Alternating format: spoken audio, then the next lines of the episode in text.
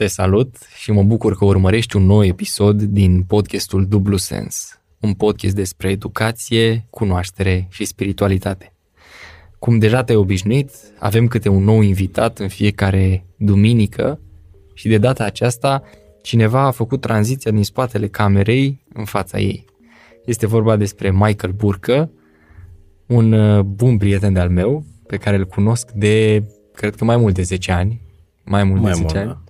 De la grădință. Exact. Am copilărit împreună în Craiova și îți spun bun venit, Michael. Mă bucur că ai făcut trecerea asta. Și eu mă bucur, este o experiență nouă pe care am avut-o de prea puține ori. Mm-hmm. Mereu am fost în spatele camerei și acum trecând aici în față, este o nouă experiență. Și unde te simți mai confortabil? Unde ți mai bine?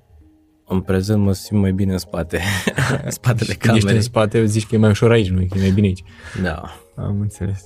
Da, voiam să te întreb dacă pentru tine a fost uh, o pasiune asta să transmiți, să vorbești în public, să îți pui uh, punctul de vedere, ideile sau ești mai degrabă omul din spate, omul care uh, face designul, ca să zic așa? Um, nu neapărat să fac designul, dar mereu m-am considerat o persoană mai practică. Iar de vorbit de asta în față, nu prea a fost uh, nici stilul meu, nici uh, nu a fost cineva care să investească foarte mult în mine pe, pe, pe zona asta. Da. Aha. Și mereu am fost okay. în spate de a aranja unele lucruri sau de a, pur și simplu, de a, a fi un suport pentru treaba asta.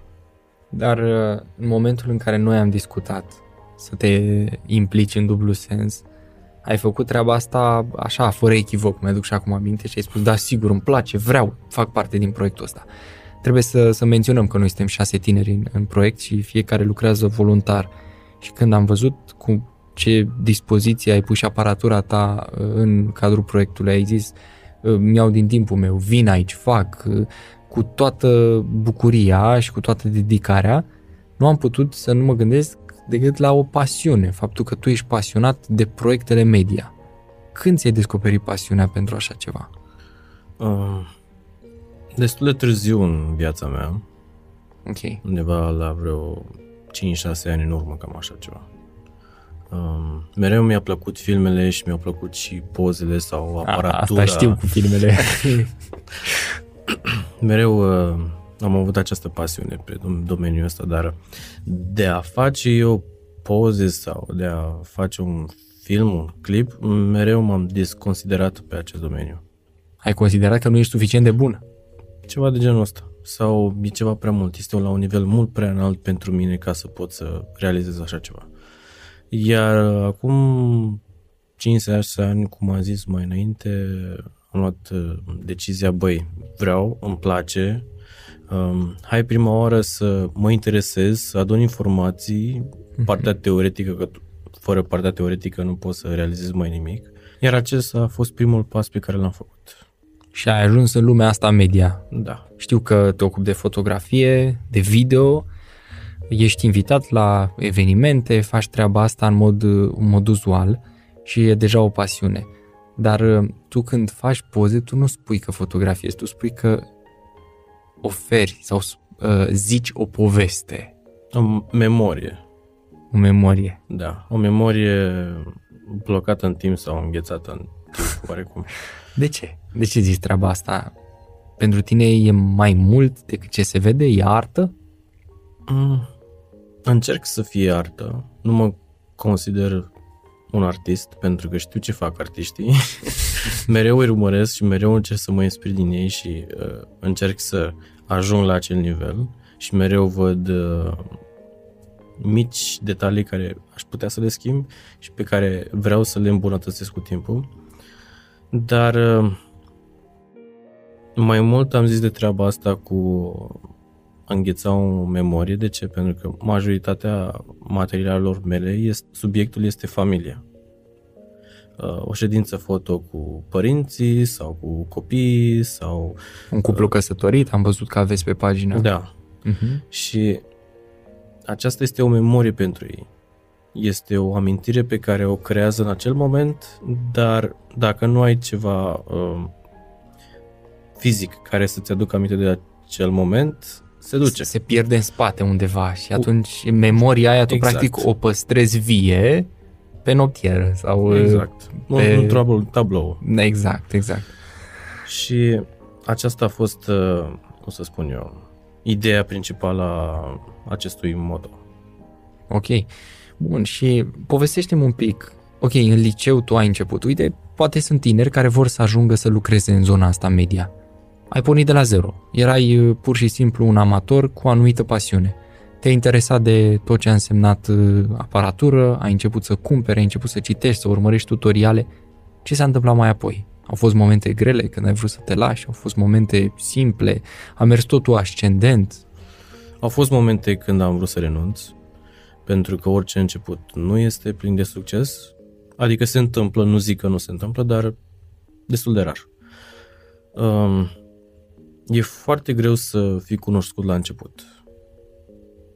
Pentru că, până la urmă, oricât de bun ai fi ca fotograf, dacă nu te cunoaște lumea, nu ai succes. Chiar dacă este o pasiune, dar tot se rezumă și la partea aceasta de business. Ca să vezi... Să ai un portofoliu, să ai o experiență, să fii cunoscut, să fii și recomandat. Să te, da, să te, să te caute lumea. Și iar asta nu doar că te ajută pe plan financiar, dar și ca satisfacție. Mă, uite, munca mea este recunoscută, corect. uite, oamenii acestea uh, le place munca mea și vor să vor să Cineva profite e mine. dispus să mă remunereze pentru activitatea pe care o fac în domeniul ăsta. Da. Iar Mhm. acest lucru se formează foarte greu. Trebuie, secretul la acest domeniu este perseverența. Trebuie mereu să continui, mereu să muncești, chiar dacă pentru moment pare a fi o muncă în zadar. Și de multe ori a apărut o muncă în zadar. Ba, alte persoane mi-au spus, ce rost are să te implici în ceva în care pur și simplu nu-ți dă nimic înapoi. Iar uh, acesta a fost unul dintre, unul dintre momentele mele mai grele când mi-a spus altcineva despre treaba asta și m-a încurajat mai mult să renunț. Te-a încurajat invers, da? Da, Ei, mie nu-mi plac încurajările astea deloc, pentru că în moment, mai ales când vin de la persoane apropiate, știi? Persoane la care ții. Când ți se spune, băi, Michael, potolește-te mă cu partea asta, nu vezi că e o utopie, niciodată nu o să ajungi tu să, să câștigi bani din asta Exact. sau să faci din, din pasiunea ta o, o meserie. Știi ce voiam să te întreb? Pasiunea asta pentru fotografie și pentru partea media în general. Pentru tine a devenit muncă zilnică și ai reușit treaba asta și e foarte fain, eu te, te apreciez, chiar mi se pare un lucru extraordinar. Însă consider că pentru toată lumea funcționează rețeta asta, adică pasiunea să fie egală cu munca. Sau hobby-urile sunt hobby-uri, sunt pasiuni și te ocupi de ele în timpul liber și munca e muncă. Ești adeptul uneia dintre ideologiile astea și de ce? din păcate nu cred că este posibil pentru toată lumea. Sau poate că multe persoane nu, nu pleacă pe acest drum de a îmbina pasiunea cu munca sau de a transforma pasiunea într-o muncă. Sau poate că m- mulți tineri și știu mulți tineri care le-a luat ceva timp ca să descopere, băi, uite, drumul meu ar fi în direcția asta. Cam asta Pasiunea îmi mea- place. Da, da. da. pasiunea mea este chestia asta, fotografie, medicină, profesor, diferite chestii, ori artă, mulți sunt tineri care caută arta, dar cunosc persoane și la fel și eu, în perioada liceului în care chiar atunci, de fapt, este, do- este perioada în care să descoperi ceea ce îți place, Identitatea. la, la ceea ce te Ok. pricepi cel mai Mhm, bine, mhm. ca să știi pe ce drum să o iei. Iar cel puțin la noi în România nu prea sunt multe programe de a, de a ajuta tinerii să descopere acest drum. Da, așa e. Și Eu mi-aduc aminte că în perioada liceului, scuze că te întrerup, în perioada liceului, habar n-aveam cei cu mine, la ce facultate să merg, abia târziu Exact. m-am gândit și am zis vreau să mă duc la stomatologie, dar n-am știut 100% cu ce se mănâncă. Dacă astăzi m-ai întrebat din nou, aș spune am o altă perspectivă de ansamblu.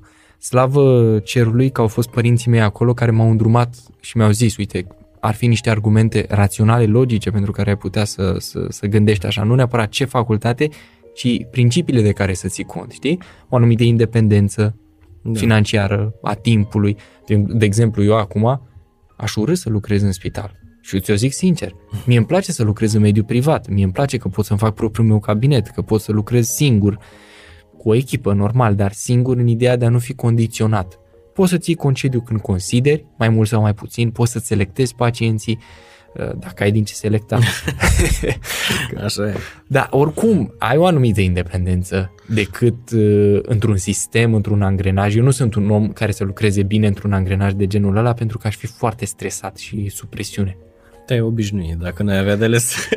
A, asta e, că n-ai de ales, știi? Că Da. n-ai de ales și uh, îmi place m, cel puțin să gândesc că aici, în domeniul ăsta, aș avea de ales, știi? Aș fi un pic mai independent.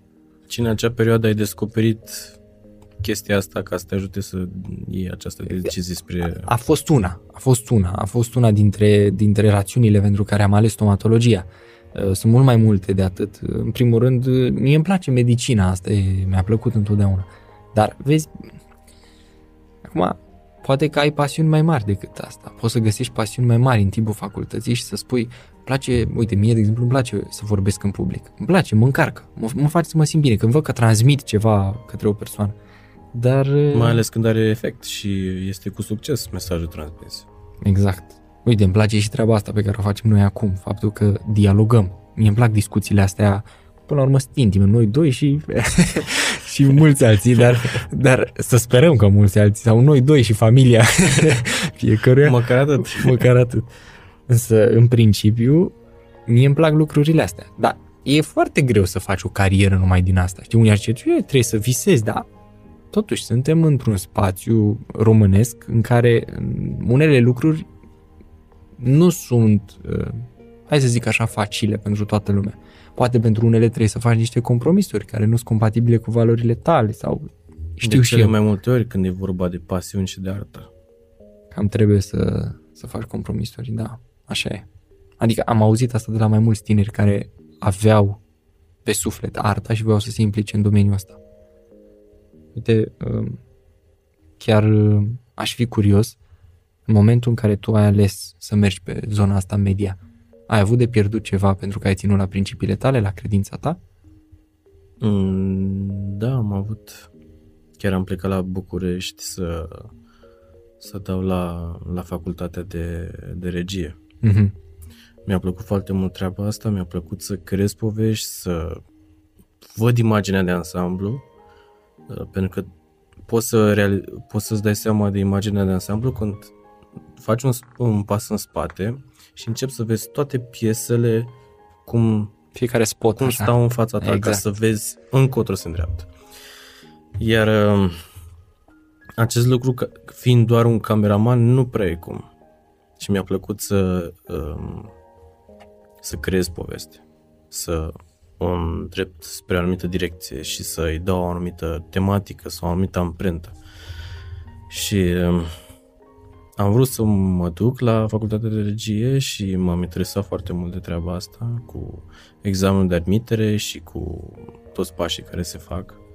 Și cu cât mă interesa mai mult, cu atât am dădeam seama că ar trebui să renunț la mai multe dintre principiile mele, din, uh, din cauza că acolo ori te adaptezi după stilul uh, care este în acel În mediu, trend și în mediul respectiv. ori ești dat la o parte Mm-hmm. și nu faci nimic sau nici măcar nu reușești. Și atunci am ales, ok, fac un pas în spate pentru că acest lucru mă compromite prea mult. Mă oarecum corupe sau nu-mi dă de ales decât să mă mulez după stilul lor, care nu se nimerea cu nimic. Deci, i- i- practic, era un conflict și intervenea în propria ta Da. conștiință, în valorile tale, felul în care tu înțelegi viața. Exact. Și atunci am zis, ok, drumul acesta nu e de mine, mi-au un pic de timp să mă, să mă regăsesc sau să-mi regăsesc drumul și direcția. Și am, uh, mi-am descris propriul meu studio pentru fotografie, Zine cum se numește. Focus Studio. Bun. Deci, uh, știi că sunt... uh, E de fapt, e deja la modă, e pe YouTube treaba asta cu share, subscribe, uh, follow. Îi găsiți, îi găsiți pe Instagram și pe Facebook, peste tot. uh, uh, Sunt uh, Suntem prezenți acolo, Da, mereu da. și mereu. Dar sunt, sunt uh, foarte pasionați de fotografie și de orice producție de tip media mai ales acum, când facem împreună dublu sens, mi-am dat seama de treaba asta, că aveți o pasiune deosebită pentru arta fotografiei și cred că reușiți să imortalizați acele amintiri despre care vorbeai pe o perioadă lungă de timp și omul să facă referire la acele momente cu drag, cu, cu plăcere. Exact. Și această pasiune vine din două motive. Una personală a mea, pentru că mereu am vrut să contribui cu ceva în um, lucrarea aceasta a spiritualității, a face conexiunea cu ceva mai presus decât noi. Um, și iar pasiunea către, către video, către media. Um, acesta este unul dintre proiectele pe care le-am început uh, după destul de multă pauză pe partea video. Pentru că în ultima perioadă m-am focalizat mai mult pe, pe, pe foto. Am înțeles, da. Și acum revenind pe video, fiind pasiunea mea principală, am zis, ok, hai să încercăm. Este, este o idee super, cu un potențial foarte fain, în care să implice multă lume și care să aibă efect asupra și mai multor persoane. Ok, bun. Eu știu așa că tu ești o persoană activă și în general te-ai plimbat. Ai fost și în Germania un timp, ai fost și în Belgia, ai fost și la București, ai fost în mai multe țări. Spunem în scurt care au fost lecțiile cele mai importante pe care tu le-ai luat din plimbările astea în afara țării, faptul că ai muncit acolo. Știu că ai muncit și în construcții, știu că ai muncit și da. uh, în domeniul medical și acum te-ai stabilit în, în zona asta media. Dar totuși, cred că au fost unele lecții pe care le-ai învățat de acolo, pe care le-ai luat din afara țării și din București. Au fost multe experiențe și chiar dacă pentru unele persoane ar zice că sunt uh, haotic cu planul meu de viață, că într-o perioadă sunt într-o direcție sau într-o domeniu, după aia iar pe cealaltă. Uh, cred că din anumită perspectivă așa pare, dar um, personal uh, am ales să, să le iau ca pe, ca pe experiențe. Tot timpul ai mereu de învățat ceva, tot timpul descoperi ceva și călătorind atâta și participând la mai multe domenii de, de viață, am reușit să văd altfel viața oarecum. Am întâlnit de multe ori um, acest stil static de a îți crea doar un singur ritm al vieții și al rutinei zilnice. Uh-huh. Faci doar treaba asta, um, te duci la muncă, vii acasă, te trezești. Te referi la o rutină aici? Da. Uh-huh la un moment dat ai ajuns să fii, să fii stabil, adică ai mers, ai stat mai mulți ani în Belgia, ai stat și un an, ai zis, în Germania. Da. Și apoi ai mers în București, ai stat și acolo o perioadă și te-ai întors în, în Craiova. Uh, stabilitatea asta, probabil că acum, cel puțin în ultima perioadă, a venit uh, pe fondul unui eveniment fericit. da, pot să zic că e o stabilitate și uh, pe mai multe planuri. Exact. Uh-huh. în mod special și sentimental. Adică exact. Uh-huh. Asta și acesta, cel mai important. Și acesta a fost unul dintre motive pe care am călătorit atât de mult, pentru că mereu am fost în căutarea ceva și încă nu am realizat până târziu. De asta am și călătorit destul de mult și uh, de asta am și căutat mai multe domenii profesionale, să zicem așa. Am înțeles. Ok. Uh, iar în ultima mea mutare la București, uh, începusem să-mi, să-mi găsesc stabilitatea și uh, punctul culminant al stabilității mele, să zicem așa, a fost uh, găsirea persoanei potrivite, jumătatea, să zicem. Iar în primăvara anului acesta m-am căsătorit și a pus punct pe, pe această pace și liniște, să zicem așa. Chiar uh, după câteva luni de zile de căsătorie deja simt că mă simt foarte liniștit și nu mai am uh, stresul sau agitația pe care o aveam înainte. Era o, o anumită agitație care nu, e, nu avea o explicație, nu avea un motiv anume, pur și simplu doar uh, era uh-huh. și acum pur și simplu dispare Nu- nu mai treptat. da. Omule, eu simt nevoia să te fericit, dar uite așa, pandemic, uh, pentru ce ai făcut și pentru faptul că ai găsit un sens mai, mai înalt decât sinele, cum, cum am spune că înseamnă până la urmă instituția asta a căsătoriei și a familiei. Eu cred că toți suntem în căutarea unei, a unui scop și a unei uh, zone de liniște sufletească, dacă pot să o numesc așa, unui context în care dragostea reușește să ne facă să ne simțim acceptați, să ne facă să ne simțim bine. Și în momentul în care ai pe cineva lângă tine, noi, noi până la urmă noi strigăm după asta, știi? Tânjim după a fi lângă cineva care ne apreciază, care ne iubește, care ne respectă. Și cred că asta dincolo de orice împlinire profesională sau proiect sau totdeauna ai un gând frumos la care te întorci. Totdeauna ai pe cineva Omul n-a fost făcut să fie singur. corect. Așa zice Din Biblia. design. reiese treaba asta. Exact. Corect. Nu e bine să fie singur omul, da. Așa e. Mă simt mustrat. E, Petru mai zice, cine poate să fie singur să rămână. Da, cred că e, este o este și asta o alternativă, dar uh, cred că Biblia vorbește foarte mult despre ceea ce tu ai menționat mai devreme, de scopul acela înalt, faptul că la un moment dat ajungi și să te sacrifici, pentru că asta e dragostea supremă, sacrificiu pentru celălalt. Michael, mi-ai povestit despre pasiunea ta cu fotografia, mi-ai zis despre Cristina și despre ce a însemnat pentru tine stabilitatea asta și ce înseamnă. Vreau să știu însă cum a fost călătoria ta spirituală și ce ai sfătui pe un tânăr care e la început sau care îl caută pe Dumnezeu cu toată puterea. Sunt sigur că ai avut momente de toate tipurile. Cum a fost pentru tine și ce ai oferi unui tânăr care e la început de drum sau e în căutarea unei uh, entități și anume a lui Dumnezeu? Încă sunt în această căutare a, a relației cu Dumnezeu. Pentru că mereu este ceva de îmbunătățit. Mereu este ceva de schimbat. Iar de cele mai multe ori sunt și coborâșuri. Uh, Momente în care simt că dau înapoi și că nu avansez în uh, relația cu el. Și bănuiesc că nu e ceva uh, foarte special. Toată lumea are această experiență în care simte că ori că dă înapoi, ori că nu face ce trebuie și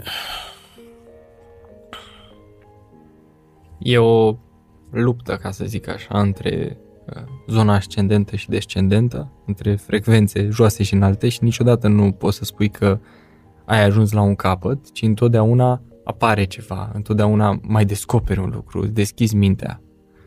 Uh, mult contează și uh, circunstanțele pe care le ai sau experiențele pe care le ai.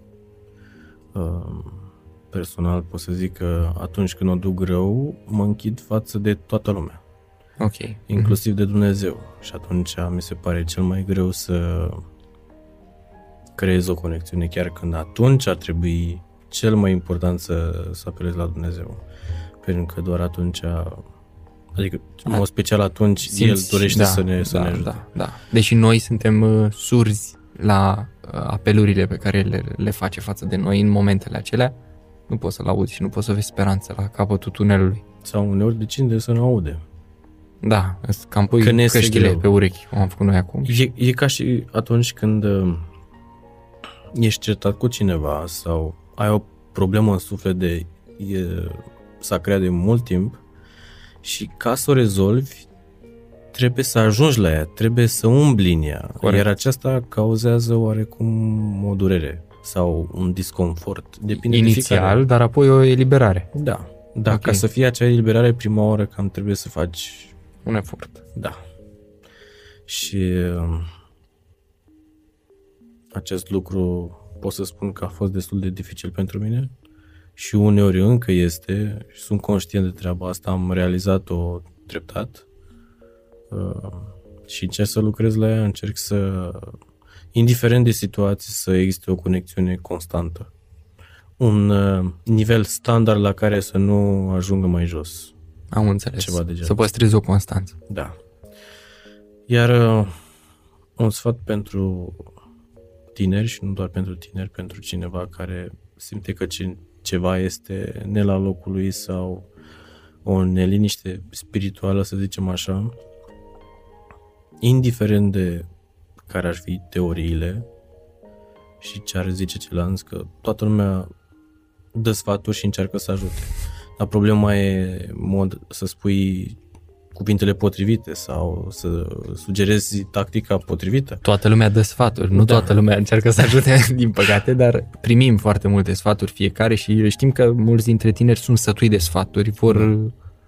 vor ceva care cu adevărat să-i ajute. Poate că un sfat nu e întotdeauna, poate e și conotația termenului, au alergie mulți tineri la, la termenul ăsta, dar în sine... În mod special când e vorba de, spiri- de spiritualitate. Spiritualitate, da cred că sinceritatea contează cel mai mult. Și sinceritatea nu cu alte persoane, ci cu tine însuți. Bă, uite, sunt în poziția asta. Să zicem că nu cred în totalitate în Dumnezeu. Uh-huh. Și sunt, sunt foarte sigur că ideea asta este destul de des întâlnită.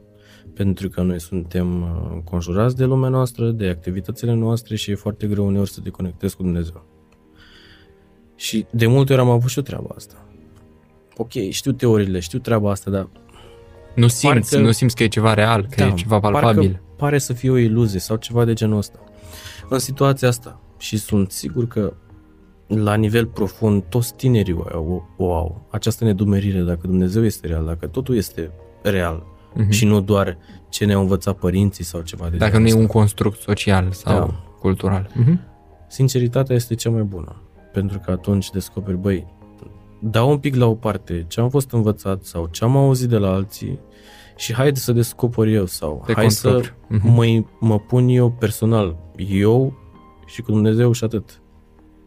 În felul în care poate fiecare sau în care le este cel mai bine. Sinceritate. Okay. Și dacă este treaba asta, sigur o să iasă ceva pozitiv de acolo. Ai vorbit despre sinceritate și despre autenticitate și ai făcut-o cu onestitate de data asta pe tot parcursul podcastului. Eu m-am bucurat foarte mult să purtăm discuția asta. Pe mine m-a ajutat personal și mă bucur mult că putem colabora și la măsuță aici și da, când... în spatele camerei. Exact, exact. Și faptul că a fost un soi de chirurgie pe suflet, așa, uh, perioada asta în care am reușit să discutăm, să comunicăm Cred că e un semn că ar trebui să aleg chirurgia la rezidențiat. Pentru că e o ramură care îmi place, doar că de data asta a fost, a fost ceva diferit și vreau ca toți cei ce ne urmăresc să fie conștienți că la fiecare interviu și fiecare episod pe care ei îl văd, Michael e prezent. E acolo, undeva în spate și ne mai face semne și ne spune... Și pun pauză și hai să le refacem. N-a ieșit chiar atât de bine, ar mai trebui un pic uh, lucrat. Și e omul care se ocupă și de partea de, de editare, care mie mi se pare monstruos de grea.